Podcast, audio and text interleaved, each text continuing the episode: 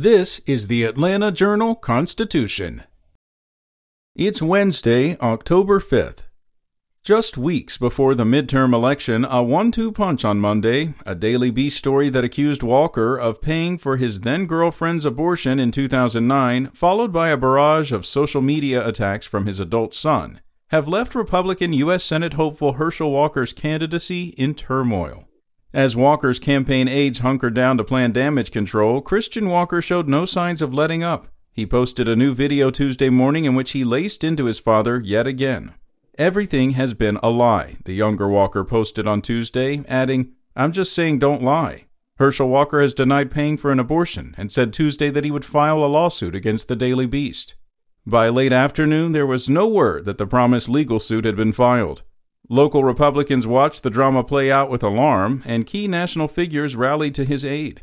They don't have much choice. It's too late for his GOP critics to remove him from the ballot, and he still represents one of the best shots for Republicans to flip a Senate seat if he defeats Democratic incumbent Raphael Warnock.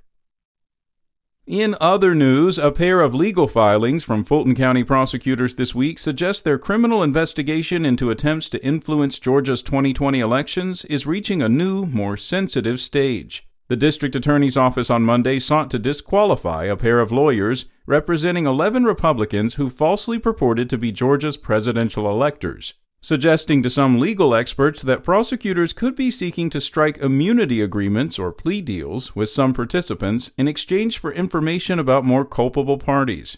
A separate filing that day stated the DA's office was seeking to obtain and execute a series of search warrants based on unnamed, sensitive information acquired during the investigation, though the document didn't state who was being searched or what was being sought out.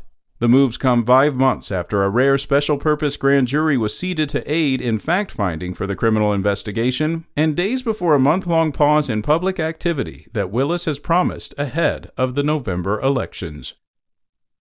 Meanwhile, with the closure of Atlanta Medical Center growing ever nearer, DeKalb County could send $8 million in additional funding to Grady Memorial Hospital and $11.9 million more to expand and improve services at Emory Hillandale Hospital.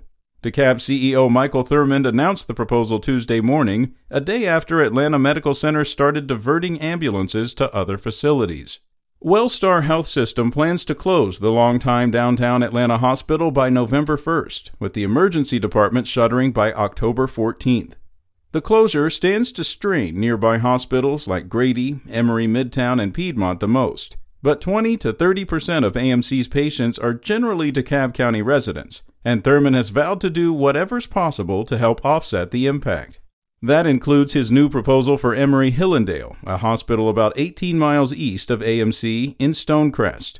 The facility opened in 2005 and became part of the Emory healthcare system in 2018. The expansion will not make Emory Hillandale a Level 1 trauma center, a designation meaning it's equipped to care for the most urgent victims of violence, car crashes, and brain trauma. Upon AMC's closure, Grady will be the Atlanta area's only such facility.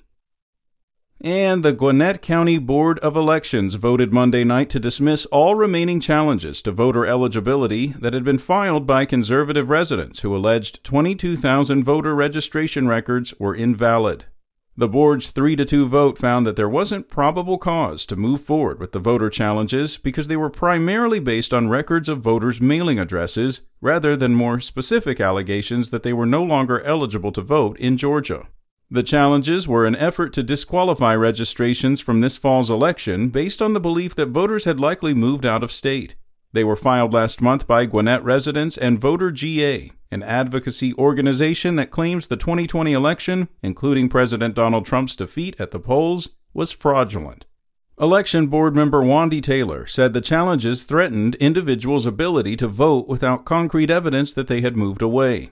The vote split along party lines among Democratic and Republican appointees, with a nonpartisan board member appointed by the other four siding with the Democrats. SpokenLayer.